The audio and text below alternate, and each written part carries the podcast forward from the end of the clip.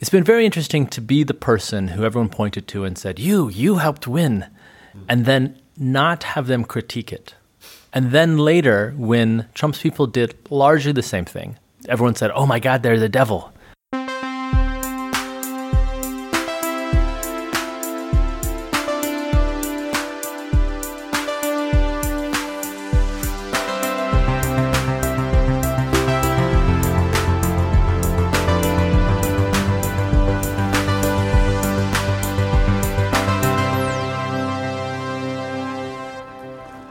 It's funny when you when you when you do lectures. I mean, there's like there's no excuse for leaving the stage.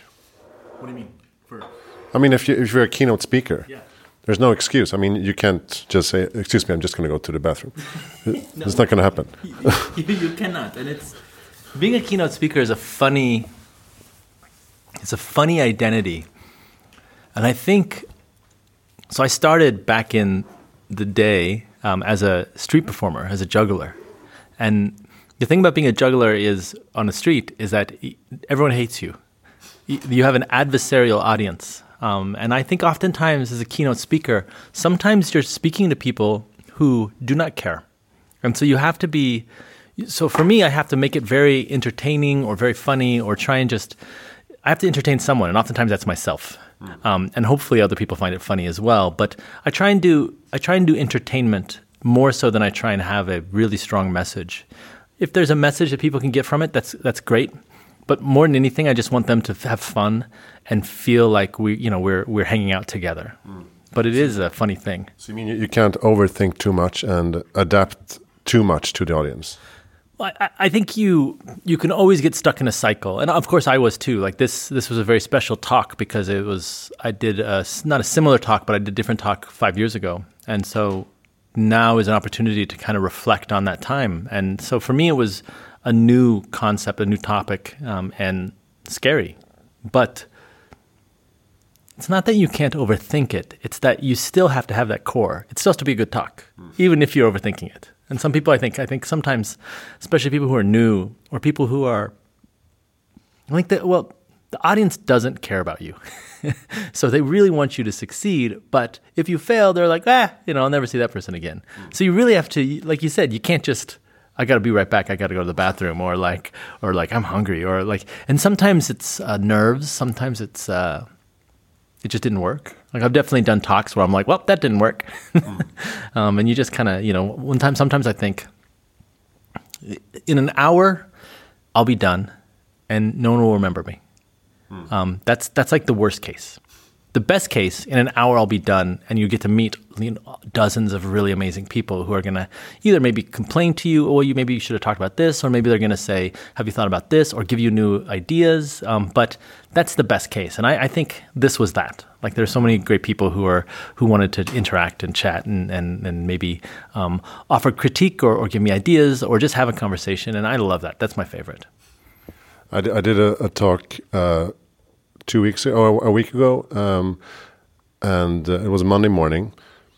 And uh, immediately after the talk, I was like, thank you, bye-bye. And then I jumped into a cab, went to a funeral and played a song by the grave with my guitar. That was kind of uh, no, that was kind of weird uh, clash between two worlds. Which one were you more nervous for? I would say for uh, the grave. I would be much scared yeah. about the grave. Yeah, because it's it's important. Like the talks, talks are important, but I think in many cases, and maybe this conference is a little different because it seems like a very genuine conference. But in many conferences, I don't think it's important. Like if I didn't show up, the conference would still go on. People would still live their lives. They'd still have it. They'd still think about it. But like with a funeral, you know, or a wedding, or many of these other kind of points in life, they're it's the only one that happens. So it's really important. I would be very nervous. Yeah, yeah it was. It was. It was, uh, it was nice. It was beautiful. Anyway, what song did you play? um, a Swedish song by uh, uh, an old singer-songwriter. Dancing Queen. No, not Dancing Queen. That would be uh, inappropriate. Inappropriate, yes, exactly.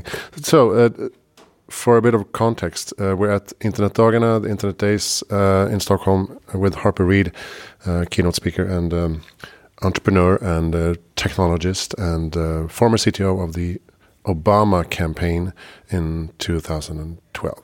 Correct. And the, the podcast is Heja Framtiden. My name is Christian von Essen. And um, you mentioned that you maybe developed uh, something that would be, uh, for the Obama campaign, that would be used uh, in a different way um, four years later. Um, how do you feel about that now? It's confusing. I mean, this the story is that we developed all this really great technology, some really cool stuff to help elect Barack Obama. And then a lot of that same technology was integrated into, um, you know, Trump's campaign, the Cambridge Analytica stuff, a lot of the misinformation campaigns. Um, and we see it all over the internet today. Um, and I don't think we necessarily invented it directly. We used technology that was available. So obviously it was there. It was already invented. Um, but we, but we, we demonstrated a style of politics or campaigning that I think was unique, which was um, using and doing micro-targeting in a very direct way on Facebook um, f- towards people. Um, and so it's it's interesting because we thought we were just trying, we were just we thought we were copying advertisers. We thought we were doing what everyone was doing. And when we got out of the campaign in twenty twelve, twenty, late twenty twelve and twenty thirteen, I remember talking to some of these ad agencies, and they were like, "Oh no, we've never done that." Um, and we were just like, wait, what do you mean? Like, we thought that, that was part of the game. And they were saying, oh, no, no, that's never happened. Um, and so that was very complicated because we realized that we would build something new. Um, and then we realized that, yeah, I wonder what will happen. Because um, it was, it's not so much the cat was out of the bag as much as we accidentally built a foundation of which things were built upon. Mm. And so, yeah. It's kind of funny because I, I, I listened to a podcast that you joined uh, called Track Changes, yeah. uh, where you mentioned the irony that when Obama won because of social media, everyone was like, oh my God, you're a genius. This is amazing. And when Trump won because of social media, it was like, oh my God, the world is going to end. Yeah, well, I think it's, I mean, it's very beneficial towards me, right? Because I get to be a genius. And also the thing is funny is like, for the most part, the social media stuff was done not by me or my team. It was done by some great people, Laura Olin, a few others on the campaign. Um, and then even the micro-targeting stuff was not really done by my team. We built the infrastructure to support it, but we didn't actually do the work. That was done by Dan Wagner and his team. Um, but the thing that's important, I think, is that we oftentimes, we celebrate, I, I think, I'm trying to think the right way to say this. It's been very interesting to be the person who everyone pointed to and said, you, you helped win, and then not have them critique it. And then later, when Trump's people did largely the same thing, nobody knows if it was effective or not, same with us, um, everyone said, oh my God, they're the devil. And I don't really want to draw the conclusion that we're the same. It's very, it's very nice that we're very separate. I enjoy that quite a bit. But I think it's important that we critique this, that we think about why was it okay for us to celebrate the same stuff in twenty twelve? And why is it not okay now? And there's a bunch of options. One is that our guy didn't win, so we're mad. But I don't think that's it. I think it's actually that um, the internet society as a whole has changed a bit, where in twenty twelve, there was still this kind of tinge of techno-optimism. Um, this was, I mean, Uber wasn't really big. We didn't have a lot of the big tech issues. WeWork wasn't huge. Like all these things that now we're just like, man, WeWork was a nightmare. Like these things that people are making commentary on. Um, A friend of mine, Mike Isaac, just did this great Uber book, and you know it talks about all these very complicated things about Uber that were it's complicated, like it's good and bad. Um, but in twenty twelve, it wasn't now. It wasn't that time, um, and so we didn't have a, a more nuanced way to talk about these things. It was more binary. Mm. Yes, it was great. Whereas now we're thinking, well, maybe it's not as great. Maybe there's some good parts, but maybe some bad parts. And maybe we have to be careful about privacy. That just wasn't a conversation. Well, it seems like a backlash now because many many conversations here are quite dark, actually. But, uh, I mean, when it comes to privacy and uh, big tech and uh, monopolies and integrity. And you also mentioned that we should, we have to start talking about these issues. Um, aren't we talking about them? I think we are. I don't think we're acting on them. Um The people, I always think the people that should be, should have the voice, the loudest voice, are the people who are most vulnerable. So today, maybe those are the people who are, you know, being persecuted in Hong Kong, the people who are creating ways so they don't get f- face recognized, um, you know, who are trying to defeat these algorithms that the Chinese police are using. Um, you know, maybe the the the people who should have the greatest voice are the people who are not able to get um, mortgages because they don't fit the algorithmic profile. Um, because I think right now the voices are often people like me. Like, you know, I'm a fairly well-to-do white male entrepreneur. Like, I, I, why is my voice more important than theirs? It shouldn't be. And I think we what, what we need to do is we need to listen. I think we're we're hearing it a lot, but I think we're hearing it from the wrong people. We're not hearing it from the people who actually feel it and know it. We're hearing hearing from it from these theoretical people like myself, which is good for me. I, I enjoy it. But I often wonder if maybe I'm not the best voice to talk about it because, um, and not that we should just ask the vulnerable to stand up and say, but I think those folks have been saying these things for years and we haven't listened. And so instead we're listening to people like me. Um, when I think those people have a better, more authentic point, they have a, a more real point. Um, and, you know, oftentimes they're the ones that are actually going to make a difference, um, or if we let them. And I hope we let them. Yeah, that's something I I think about a lot when people are talking about innovation and how um, open-minded they are uh, in organizations, and uh, they um, uh, celebrate diversity and stuff like that. But do they really want diversity um, in a genuine way? Yeah, this is a huge, this is a really complicated thing. Um, I remember talking to an executive from a very well-known Chinese company, and I was asking them about diversity because diversity is a really important thing for me and making sure the teams I work on are diverse. And he was like, nah, diversity is bullshit. Um, we want to work very hard and work a lot, and I do not care what you look like or where you come from as long as you work hard and work a lot. And I thought about that, and I and I and I What I li- I was saying the same things. Well, I, well that's, I was just like, okay, I agree. um, but what I found interesting is he was overt. He was not. He was not trying to. He wasn't saying anything bullshit. Now, I think what, what he's not also acknowledging is that the power, the the, the situations of power that create environments where um, engineers are predominantly white males. Like, he's not acknowledging those those systems of power that are not allowing people of color to stand up or not cr- creating environments where people of color or women feel comfortable. You have to acknowledge those powers as well as have that attitude. He only had the attitude, I don't care, it's, you know, but he, it's also this kind of idea of meritocracy, which I think has shown to be bullshit, where, you know, the smartest people will come together, but as long as they belong to this specific club, as long as they went to this specific school. Um, so it's not actual real meritocracy. It's like this fake bullshit meritocracy. Um, but what, what I found very interesting is it challenged me. It said to me, if you just get people and they work really hard, won't you be successful regardless of what they look like? And I'm just, and I'm like, yeah, I think so. But I think you'll have a better, you'll have more success if it's a diverse team because you have different cultural contexts. And in this world where we're talking about A I a lot, you have to have those people to make sure that you don't make terrible mistakes. You, I think it should be a requirement. Um, but yeah, it's it's really it's really complicated because your competition may not care, and so they may be they may say, "Fuck it, we're just going to hire, you know, all these people. We're just going to work them to death." And you're trying to hire people who are going to make the best team because you think it's going to make the best product.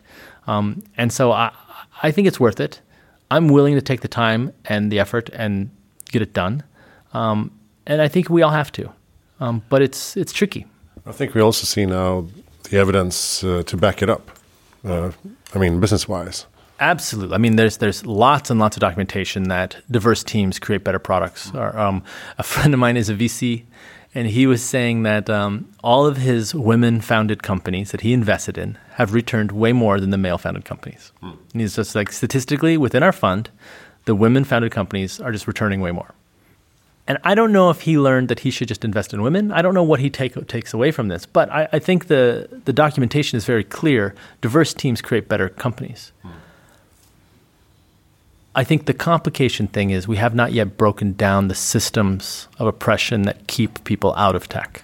Those are still there. And I don't, you know, I try and do my part. Um, but I don't think it's as clear as I wish it were. Yeah, you mentioned a funny story about uh, Chinese uh, face recognition uh, uh, software that's, that w- would um, determine your age just by analyzing your face. Yeah, there was a, a startup in Chicago, really great startup. Um, this Chinese startup, R- really, they were, you know, when you meet a startup and everyone is really smart and you're just like, these guys are going to go somewhere. It was kind of that. And it was a funny thing because no one really understood what they did. Um, I did because I was really, I just was excited about it. And I spent a lot of time with them. And they were, they were so funny and young and bright. And like, they were really, um, you could tell there was no limit. And I think that was the exciting thing, that that you saw them and you were like, okay, this they're, they're going to do something. They're they're crazy. They're fun. Um, but they built this selfie camera. Um, and when you took a picture with it, it said your age. They brought it in to show us, and uh, I took a photo with it. And, and of course, they they showed me how it worked, and it, it worked perfectly on them. And then I took a photo, and it said I was three hundred years old.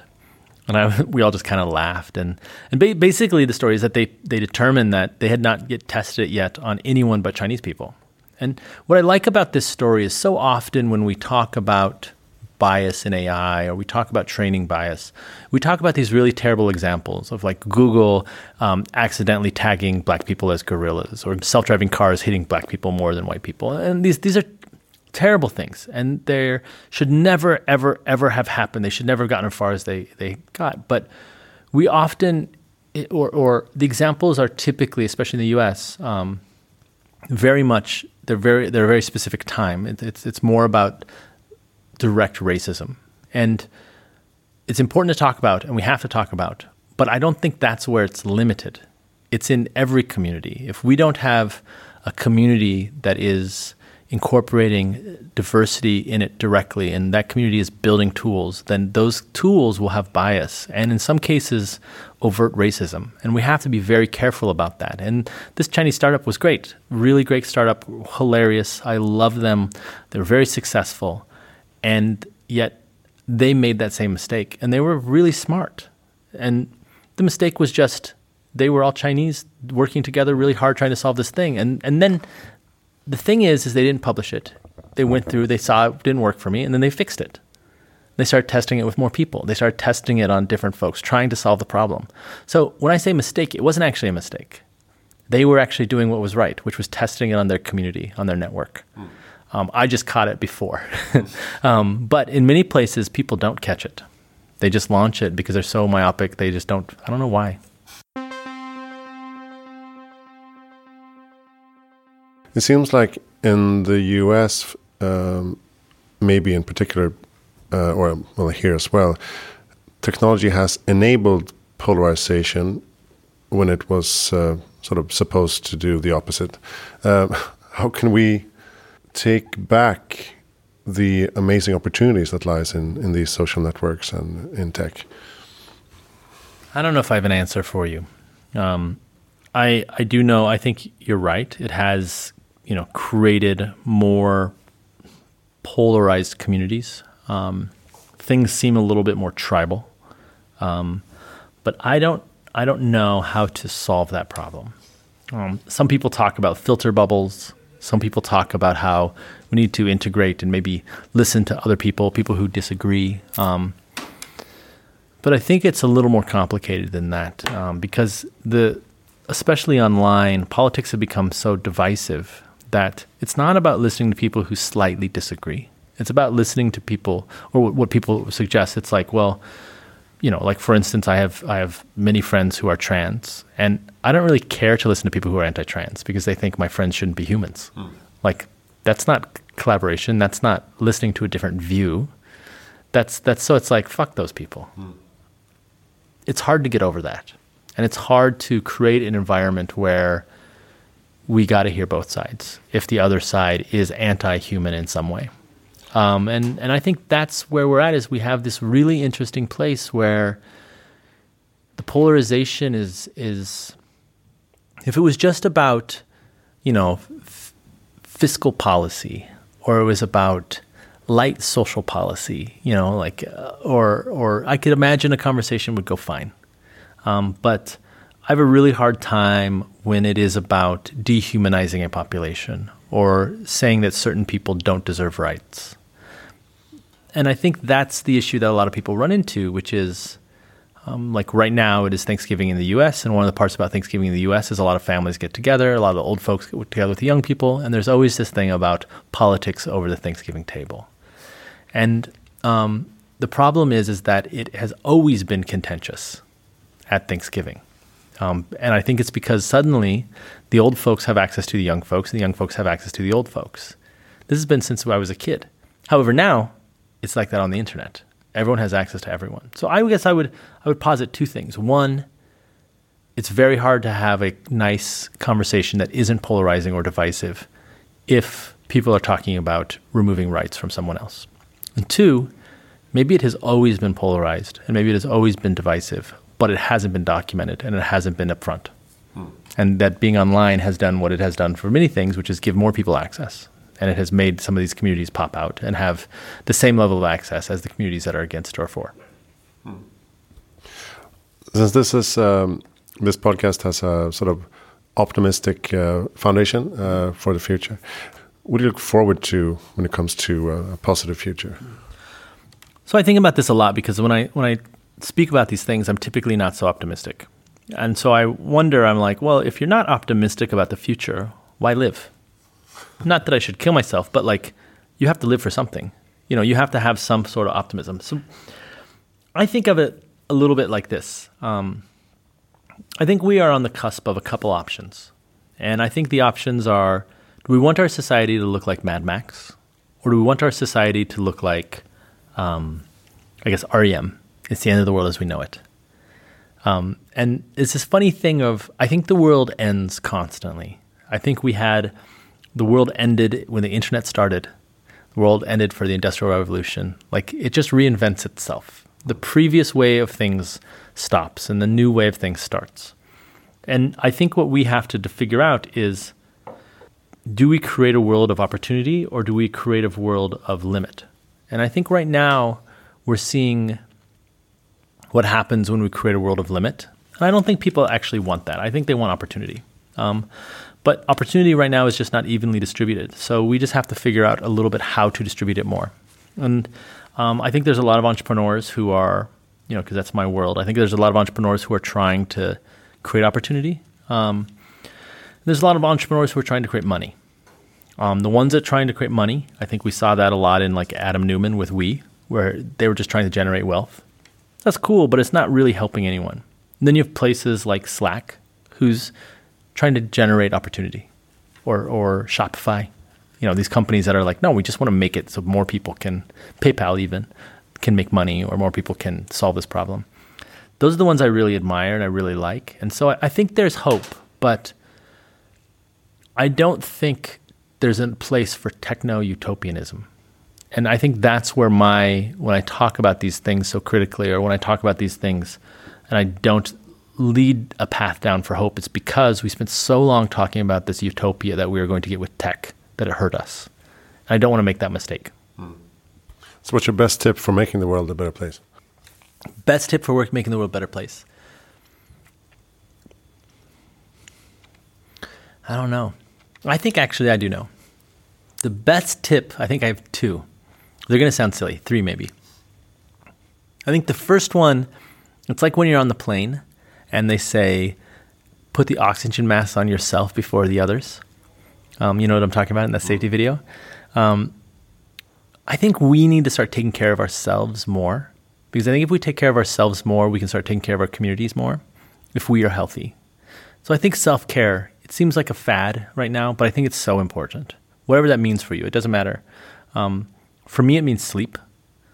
I think if, if if I get sleep, I'm a better person for everyone around me. And I think if everyone were to figure out how to be a better person, then I think the community itself would be better. The second thing is, I would say just turn off your notifications on your phone, because it decouples you from a lot of big tech's algorithms. Because big tech sends you something, it wants you to click. If you click it, they show you an ad. And it's a cycle that's very hard to get out of. But if you turn off notifications on your phone, you have a couple things where maybe you don't get your email notifications, which is complicated if you're in business or if you or if you need emails. Um, but it decouples you from that cycle. And I think it makes people a little bit more present. It doesn't mean that you won't stick your head in your phone and be gone. It doesn't mean that you won't interact on Instagram or whatever. It means that you're making a choice about it rather than the company or the app making a choice for you. Um, and I think what that means is that if everyone were to do that, um, we would have to change how these apps work, which I think would be good. Um, those two things seem very simple, small things. Take care of yourself, and then more importantly, decouple yourself from these algorithms. Notice I don't say just delete your Facebook account or delete your Twitter account, because for some people you can't. Like, that's important. Maybe it's the only way they talk to some friends. Maybe they have someone that's really important to them that only uses that. But I do think by disabling your notifications, you've decoupled some of the control aspects. Um, and there's a lot more on how you can decouple yourself, but that's, I think, a good start. You said three. Oh, no. Yeah, there's there's probably a third one. I always say, whenever I talk to people, I always say, don't eat the pizza, because there's always pizza around and you eat it. Oh, it's always free. Does this happen here? Mm, yeah, maybe at, at offices, yeah. And uh, when you're moving or when you have after work uh, celebration or something. Yeah, and it's just like, it's so bad for you. Like, pizza should be a special thing every once in a while. Not, it just it's just bad for you. Uh, yeah, that's a great tip. You also mentioned um, listening yeah. in your talk. Um, I mean, if you work with companies that have users, focus on the user experience. Yeah. And um, the user experience is, um, it doesn't matter if it's a company or if it's yeah. a political campaign or if it's an organization or if it's social welfare or anything. But um, could that be the fourth tip? Well, there's this there's this hilarious thing. I, I think this is one of my favorite things, which is oftentimes when we come to tech conferences, it's all these people and we have all these cool things. Maybe we have a startup, maybe we have an app, maybe we have a company we work for. Um, it doesn't matter. We're all equal in one thing. None of us actually interact with the users. Hmm. I think this is hilarious. Like, we are we are here to build something. Ostensibly, we have a game and there's people that use the game, but we have never talked to the people who use the game. I think this is hilarious. Why? Why don't we? They're the only people that matter in our game. They click on the ads, they play the game, and yet we're not, we don't know who they are. And, and not everyone, of course. And so what we do typically is we hire a user experience person, mm. and then we relegate the users and interact with the users to the user experience person.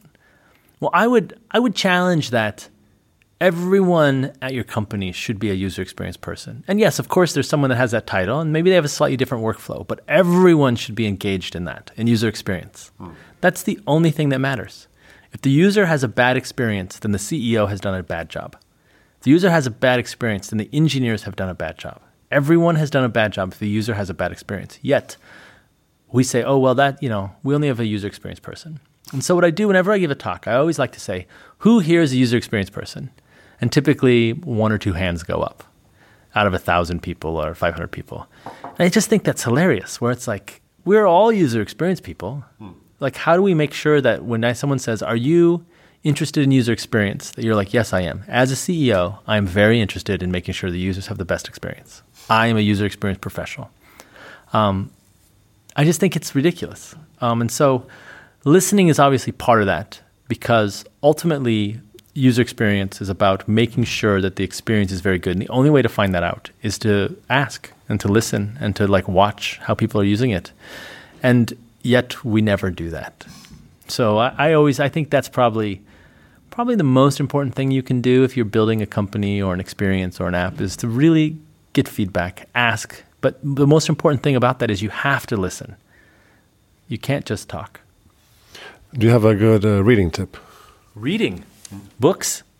Oh my gosh.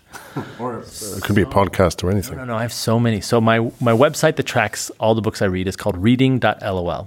And I post every book I read there. And I just finished a new book by Murakami, which was very good. Um, but I think in regards to kind of this type of stuff, I think the, the, the best book to read right now is Super Pumped by Mike Isaac. It's about Uber. Um, and kind of their conquest for the world. It's very good. It's it's pretty. It's an easy read, very nice to read, um, and it talks a lot about um, that kind of startup world. And so it's fun if you're interested in that. Um, in a kind of a speculative future way, there's a really good short story called Good Night Melancholy, and I forgot the author's name, um, but you can Google Good Night Melancholy. It's a Chinese author, and it's translated, and you can read it for free. It's on the web, and it's absolutely amazing. Um, and I do um, adore that short story. And it talks a lot about mental health and technology in the future. And I think it's a little, it's an interesting way to speculate. Mm-hmm. Um, but yeah, reading, I love reading. We should do another podcast all about reading books. Yeah. I mean, some people are really stressed out when I ask this question, because I ask it to everyone. Some people are like, I never I never get the time to read. And some are like, oh my God. That's all I yeah. um, who do you think I should interview? Who do you? Who do I think you should interview? Give me a little more context. Um, Directional or? It seems like you have lots of interesting connections. In, maybe you could get Barack. I don't think I could get Barack. He's he's a he's a little bit uh, he's a little far away. I, you know, there's so many people that are that are good. Um, there's an interesting woman named Monica Bielskite who is a futurist and, and a designer, and she's she really talks a lot about um, accessibility and inclusion in our future scenarios, because oftentimes they're hella white, they're just white. Mm. And so she talks about how do you solve that problem, which I think she's great. Um, Renee DiResta, who I mentioned in my talk, I think is is one of my favorite people. And like, she's such a big thinker, and I like the direction she's going. Um, there's so many wonderful, wonderful people um, who are trying to fix tech. Tracy Chow is another one who's doing a startup called Block Party, who uh, you know I really admire a lot. Um, so many. I think there's an unlimited list of people. Um, mm. Which I can easily send you my list of, of smart thinkers and speakers um, if you're interested. That's what makes uh, this project so interesting, uh, that the listener brands. Uh, thank you so much, Harper Reed, for joining Heja Framtiden. Thank you. Um, and thank you, Internetstiftelsen, uh, Internetdagarna, Internet Foundation, and Internet Days in Stockholm uh, twenty nineteen. Uh, check out heja framtiden dot se. Follow us on social media. My name is Christian von Essen. Thank you for listening.